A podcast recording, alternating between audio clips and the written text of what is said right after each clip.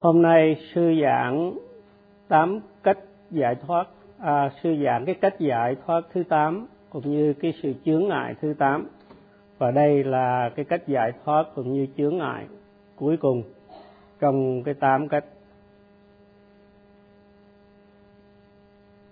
Tất cả các thiền nghiệp đều là cái con đường giải thoát. Cho nên phải làm tất cả các thiền nghiệp để được sự giải thoát. Những bậc thánh nhân đạt được sự giải thoát đều làm tất cả các loại thiền nghiệp. Và tất cả các bất thiền nghiệp đều là chướng ngại cho sự giải thoát. Khi một khi mà bị chướng ngại bởi các pháp bất thiện, thì một người người ta sẽ không biết được thiền nghiệp chính là con đường giải thoát khỏi khổ đau những thiền nghiệp bao gồm sự cúng dường, bố thí, những gì của mình cho người khác, cho tha nhân. Sự trì giới hay là giữ giới để tự chế, không làm những cái điều bất thiện qua thân và khẩu. Tập thiền vắng lặng hay là thiền chỉ để chế ngự tham sân.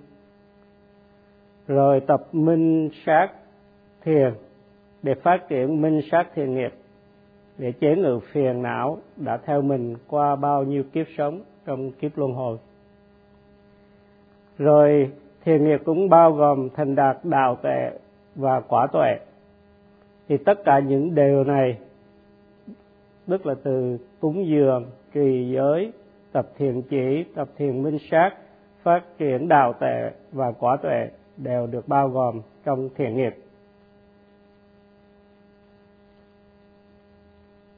Như vậy thiền nghiệp là tất cả những cái này, và mỗi cái cũng đều là thiền nghiệp. Một người, khi mà làm một cái điều thiền nghiệp đó, thì nên có cái mục đích rõ ràng. Không nên làm một cái điều gì mà không có một cái mục đích. Khi làm thiền nghiệp, nên nhắm đến cái sự giải thoát khỏi phiền não hay khỏi khổ đau trong kiếp luân hồi nếu một người mà làm thiền nghiệp với một cái mục đích cao thượng như vậy, thì chắc chắn là sẽ đạt được sự giải thoát. Khi làm các thiền nghiệp thì không nên mong mỏi được tái sanh vào cảnh giới tốt như cảnh trời. Các cõi phạm thiên có đời sống lâu dài. Nhưng nên nhắm đến cái sự giải thoát, ra khỏi vòng sinh tử luân hồi để thoát khỏi khổ đau cho nên làm thiền nghiệp với cái mục đích giải thoát sẽ trở thành những cái yếu tố hay điều kiện hỗ trợ cho sự thành đạt sự giải thoát của mình. À, dù không có nói hết nhưng mà để nói một cách rõ ràng thì thiền nghiệp có hai cái đặc tính. Thứ nhất là không bị chế trách và thứ hai là đem lại cái kết quả tốt lành. Đó là hai đặc tính của thiền nghiệp thì đặc tính thứ nhất là thiền nghiệp có cái đặc tính không bị chê trách. Khi một người mà bị tham sân si thái quá thì có thể trở nên ích kỷ, không để ý đến người khác. Chỉ tìm cầu, lời lạc riêng cho mình mà thôi. Khi mà cái lòng sân quá, thái quá thì có thể hãm hại người khác và không có biết hy sinh đó là cái ờ, đặc tính thứ nhất, tức là không bị chê trách. Khi làm thiền nghiệp thì có cái đặc tính thứ hai là mang lại kết quả tốt. Cái định luật nghiệp báo là một người làm cái điều tốt thì sẽ gặt hái được kết quả tốt và làm điều xấu thì sẽ gặt hái kết quả xấu. Tham sân si sẽ đưa đến kết quả xấu nếu mà một cái phiền não à, sanh khởi mà nó có tính cách thông thường thì không ai để ý đến. Nhưng mà khi nó ở cái trạng thái mà quá độ thì sẽ bị chê trách. Một người có cái trạng thái quá độ sẽ bị chê trách là một người tham lam ích kỷ à, vân vân. Khi một người mà có cái sự sân thái quá sẽ bị người khác chê là không có lòng dung thứ, không có tính kiên nhẫn. Và khi si mê thì bị chê trách là một người mê mờ. Vì tham sân si thái quá nên một người có thể phạm giới và không còn cái lòng nhân đạo nữa. Một người dù giữ năm năm giới nhưng mà có ý muốn sát sinh trộm cắp trong tâm thì tâm trở nên không có trong sạch. Nếu mà những cái ô nhiễm ngủ ngầm trong tâm mà không được đoạn trừ, thì khi mà điều kiện hồi đủ, thì sẽ làm những cái hành động bất thiện qua thân và khẩu. Những phiền não trong tâm thì có thể chế ngự bởi thiền vắng lặng hay thiền minh sát. Nhưng những phiền não mà ngủ ngầm thì chỉ có thể được làm suy yếu bằng thiền minh sát và bứng tận gốc rễ khi đạt đạo tệ và quả tuệ. Dù một người không làm bất thiện vì sợ luật lệ xã hội trừng phạt, nhưng trong tâm vẫn còn có những cái ý tưởng bất thiện, và phiền não sẽ sinh khởi trong tâm. Một khi mà những cái điều kiện hồi đủ thì sẽ thể hiện ra bằng hành động. Thì những cái hành động bất thiện như vậy đáng bị chê trách và khiến cho một người trở nên không có văn hóa. Giải thoát ra khỏi những cái hành động bất thiện thì một người sẽ giải thoát được khỏi khổ đau. Cho nên cái đặc tính của thiền nghiệp là cho ra những cái quả tốt và không bị chê trách. Một người mà muốn đạt được những cái quả tốt thì không làm những cái hành động đáng chê trách. Khi thực tập, tức là thiền sinh làm thiền nghiệp cao thượng, nên cần nỗ lực vuông bồi cái cái sự thực tập thiền minh sát của mình. Khi tập thiền minh sát sẽ thấy tham, sân và si bị yếu đi, dù chỉ trong một hay hai ngày thực tập, cũng sẽ thấy rõ ràng. Khi phiền não suy yếu, thì thiền sinh sẽ có tâm trong sạch từ từ và tâm sẽ thư thái, có một sự hạnh phúc. Khi mà bất thiện suy giảm, thì cái điều thiện nó sẽ tăng lên và thân ý trở nên trong sạch và khi đạt những cái tuệ giác cao, thì tâm và trí tuệ phát triển. Hôm qua, sư có giảng một cái loại hạnh phúc cao thượng mà thiền sinh có thể đạt được qua sự thực tập. Thì cái hạnh phúc cao thượng tột cùng, đó là sự chứng ngộ niết bàn. Được, đạt được hạnh phúc an bình, tuyệt vời nhất đoạn trừ tham, sân, si sẽ có được sự hạnh phúc cao thượng. Chỉ những thiền sinh mà tập nghiêm chỉnh theo đúng chỉ dẫn mới có cơ hội đạt được cái loại hạnh phúc cao thượng này. Đối với những thiền sinh tập lơ là, dễ vui, hời hợt, sư sẽ không thể nào đảm bảo là họ sẽ thành đạt được loại hạnh phúc an bình tuyệt đối, cao thượng đó được một người mà không biết đến định luật nhân quả, tức là làm điều lành thì ra quả tốt, làm điều xấu này sẽ qua, ra cái quả xấu. Các trạng thái tâm như tham, sân si, bất thiện nằm sâu trong tâm một thời gian dài, qua nhiều tháng, nhiều năm và có thể nhiều kiếp sống giống như một cái cây cột mà được chôn chặt trong lòng đất.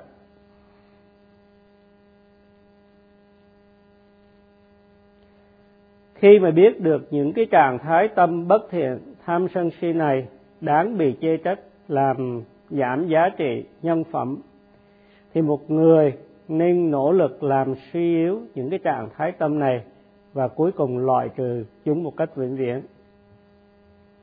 Trong cái hợp từ kusala cái chữ cu có nghĩa là ghê tởm, hạ gấp, và sala là làm lây chuyển, suy yếu. Do đó cu sala có nghĩa là làm lây chuyển, làm cho suy yếu những gì hạ cấp đáng ghê tởm. Khi một cây trụ được chôn chặt trong lòng đất thì không thể lấy lên hay bứng nhổ một cách dễ dàng được. Do đó trước tiên cần phải lây chuyển cho cây cột lỏng lẻo, rồi sau mới bứng lên. Thì tương tự như vậy, những cái bất thiện tâm sở hay là những cái trạng thái tâm không có tốt lành, như tham, sân, si, đã nằm sâu chặt trong tâm của mình, cần được làm suy yếu trước rồi mới bứng tầng gốc rễ sau. Do đó thiền sinh cần vuông bồi thiền nghiệp để làm suy yếu những bất thiện tâm sở này trước khi loại trừ do đó mà chữ kusala có nghĩa là làm suy yếu những cái bất thiện nghiệp đáng gây tởm hạ cấp. Một cái định nghĩa khác của kusala thì chữ ku có nghĩa là ghê tởm theo nhiều cách và sala là rung chuyển. Khi mà những cái bất thiện tâm sanh khởi như là trong tâm có tham, trong tâm có sân thì tâm nó rung chuyển, khiến cho một người muốn lấy đồ của người khác, muốn hãm hại người khác, vân vân. Và khi si mê thì tâm muốn lạm dụng những cái chất say và những cái chất này hại đến cơ thể. Để thay thế những cái điều bất thiện, thì thiền sinh nên vuông bồi thiền nghiệp như là giữ giới để kìm hãm không làm những cái điều bất thiện qua thân khẩu. Phiền não thái quá nên được loại trừ nên được loại chế ngự bằng cái nhóm định trong bát chánh đạo gồm tấn niệm và định. Thì niệm tức là chánh niệm ghi nhận à, liên tục các hiện tượng danh sắc sanh khởi qua sáu cửa giác quan và khi mà chánh niệm được vững vàng thì sát na định được thiết lập. Khi một người có tâm chánh niệm thì tâm sẽ được bảo vệ khỏi những cái phiền não. Chánh niệm vững vàng tâm sẽ an trụ trên cái đề mục nên không bị phiền não uh, sanh khởi. Do đó để loại trừ phiền não cần có cần phát triển tấn niệm và định mỗi khoảnh khắc mà tâm có sát na định là mỗi khoảnh khắc phiền não vắng mặt. Khi đạt đạo, nhập lưu, thì một người trở thành cái bậc thánh nhập lưu. Thì với cái tầng thánh này, thì một người sẽ loại trừ ba cái cái điều trói buộc, ba cái sợi dây trói buộc, hay gọi là thần thúc thì thứ nhất là loại trừ cái tà kiến về linh hồn hay là linh kiến. Tức tin rằng có một cái linh hồn trường cửu trong mỗi cá nhân điều khiển những cái hoạt động của cá nhân đó. Và cũng loại trừ cái cái sợi dây trói buộc. Thứ hai là hoài nghi, tức là không tin vào pháp hành, không tin vào định luật nghiệp báo. Và cũng trừ được cái sợi dây trói buộc là tập hành thủ tức là làm những cái việc mà có tính cách mê tín khác. Do đó khi một người đắc cái đào quả nhập lưu thì loại trừ được à, cái linh kiến tức là tà kiến về linh hồn hoài nghi về pháp hành nghiệp báo và tập hành thụ là những cái điều mê tín khác. Do đó mà bất thiện nghiệp sẽ được loại trừ bởi thiện nghiệp. Trong một cái ý nghĩa khác, kusala thì gồm có kusa, có nghĩa là tuệ giác hay là trí tuệ, và la là được phát triển. Như vậy, kusala có nghĩa là tuệ giác được phát triển hay là phát triển được tuệ giác. Những cái thiền nghiệp cao thượng cần được thành đạt qua bằng trí tuệ. Khi trí tuệ biết rằng có định luật nghiệp báo là có thật, tức là làm những cái thiện nghiệp thì sinh sẽ đưa tới những cái quả tốt. Làm bất thiện nghiệp thì sẽ gặt hái những cái quả xấu. Một người mà có trí tuệ thì sẽ biết rõ ràng và rốt ráo những gì thiện và bất thiện để làm, để vuông bồi những thiện nghiệp cao thượng và biết những cái gì bất thiện sẽ tránh làm những cái bất thiện nghiệp. Do đó thiện nghiệp nên được thành đạt bằng thiền tập. Thiền chỉ chế ngự được chướng ngại trong tâm qua việc đạt được các tầng thiền định. Và cái kết quả của việc đạt các tầng thiền định là được tái sinh vào những cái cảnh trời có đời sống dài lâu thiền chỉ cũng có cái công hiệu làm cái sức nóng của phiền não xuống đến mức tối thiểu. Do đó mà những vị phạm thiên vì không có cái sức nóng của phiền não, cho nên có đời sống lâu dài. Khi mà một người có cái chánh kiến, thấy cái sự luân hồi qua nhiều cái kiếp sống, rất là đau khổ bởi già, bởi bệnh và bởi chết. Nên, sanh tâm muốn giải thoát khỏi khổ đau trong cái kiếp luân hồi. Cái người đó phát tâm, dũng mãnh tập thiền minh sát để phát triển tuệ giác như tuệ phân biệt danh sắc, tuệ thấy tương quan nhân quả giữa các hiện tượng, tuệ thấy vô thường, khổ và vô ngã cùng những cái tuệ giác cao là cái điều kiện tốt để giải thoát khỏi khổ đau. Do đó mà cần phải tập thiền minh sát để phát triển tuệ giác, hầu làm suy yếu phiền não. Và khi mà đạt được đạo tuệ và quả tuệ thì sẽ bứng tận gốc rễ phiền não, ngủ ngầm trong tâm.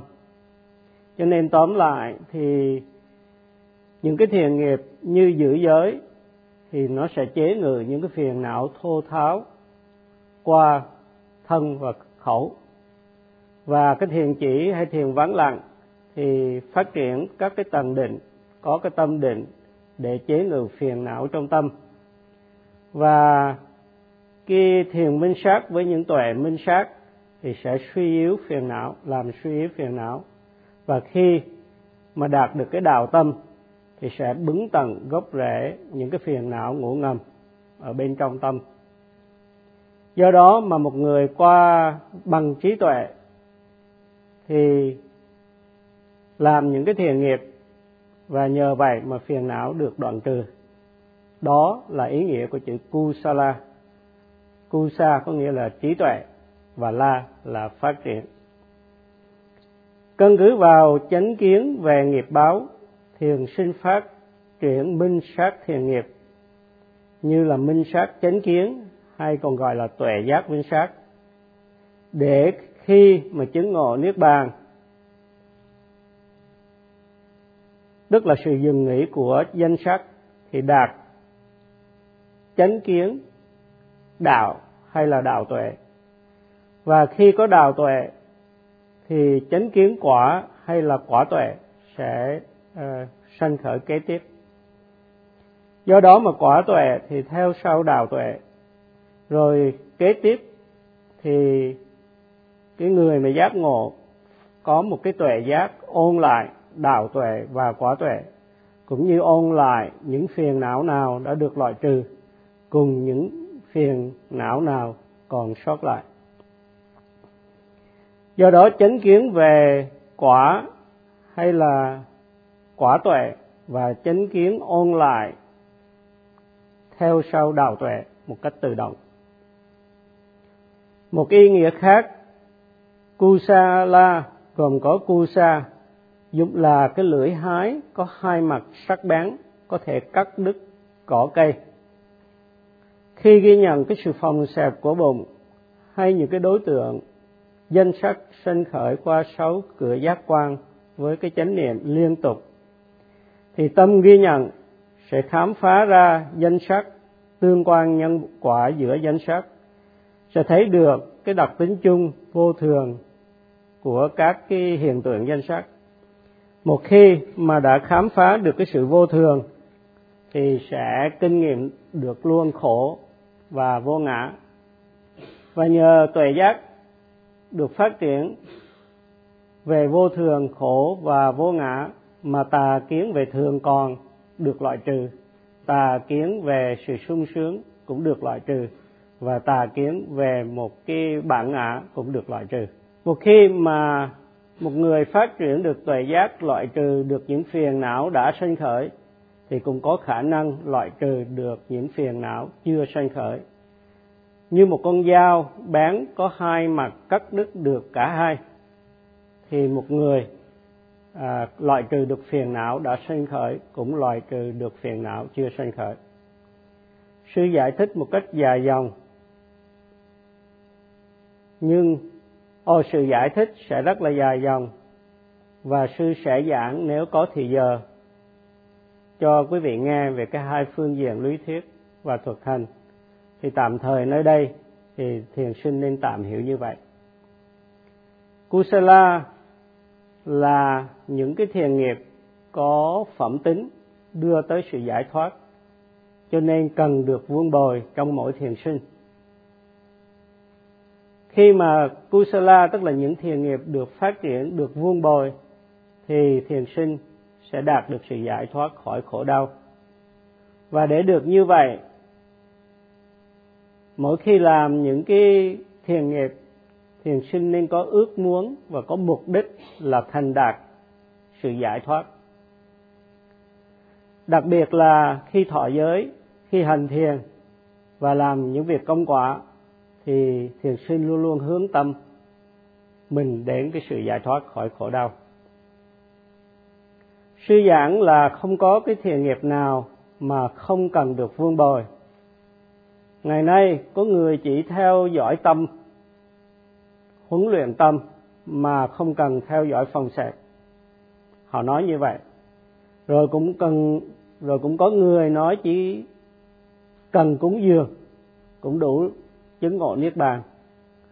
Có người nói giới, giữ giới không cần thiết.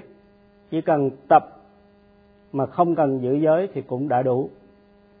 Đối với những người có chủ trương như vậy họ có những cái, họ chỉ chọn những phương cách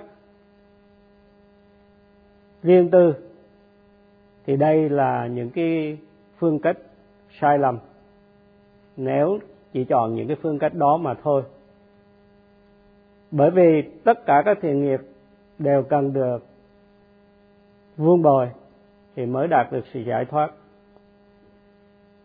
Sư khuyên thiền sinh không nên tin vào những cái điều họ nói và không theo cái tà kiến hay là con đường sai lầm mà họ đã vạch ra. Các cái hiện tượng danh sắc sanh khởi ngay trong hiện tại là khổ đế. Nếu thiền sinh không ghi nhận một cách chánh niệm, thì sẽ không xuyên thấu được khổ đế. Tức là sự thật về sự khổ. Và nếu mà không ghi nhận, không xuyên thấu, thì vô minh sẽ sanh khởi và khi vô minh sanh khởi thì không có ghi nhận đề mục. Không có biết khổ thẹn, không có biết ghê sợ cái sự mất chánh niệm của mình. Và vì như vậy nên trào cử, tức là tâm trao động, nó sẽ xảy ra. Như vậy, không có chánh niệm thì vô minh, không biết hổ thẹn và ghê sợ và tâm trao động, tức là trào cử, thì sẽ sanh khởi không có chánh niệm thì những phiền não khác như tham, sân, si, ngã mạn, tà kiến, ganh tị, ích kỷ buồn sản cũng có thể sanh khởi kế tiếp. Và khi cái điều này xảy ra thì thiền sinh dù có thực tập cũng sẽ không có tiến bộ nào cả. Mặc dù sư nói là không có thiền nghiệp nào mà không cần làm nhưng mà trong một cái khóa thiền minh sát tích cực như thế này, thiền sinh nên biết đặt ưu tiên vào cái sự thực tập để thành đạt sự giải thoát tức là thiền sinh nên đặt ưu tiên vào cái thiền nghiệp vuông bồi chánh niệm chánh niệm trong từng khoảnh khắc, liên tục, chính xác, không có dễ vui, để không bỏ lỡ cơ hội ghi nhận đề mục ngay khi chúng vừa sanh khởi. Do đó mà thiền nghiệp minh sát cần được vương bồi, cần được đặt ưu tiên trong cái khóa thiền minh sát tích cực. Những cái thiền nghiệp tục thế trong những cái thiền nghiệp tục thế đó thì cái thiền nghiệp minh sát là hữu hiệu nhất bởi vì cái thiền nghiệp minh sát tuy là tục thế nhưng nó khi chín mùi thì nó sẽ giúp cho hành giả đạt được cái thiền nghiệp siêu thế, tức là đạt được đạo, quả và chứng ngộ niết bàn.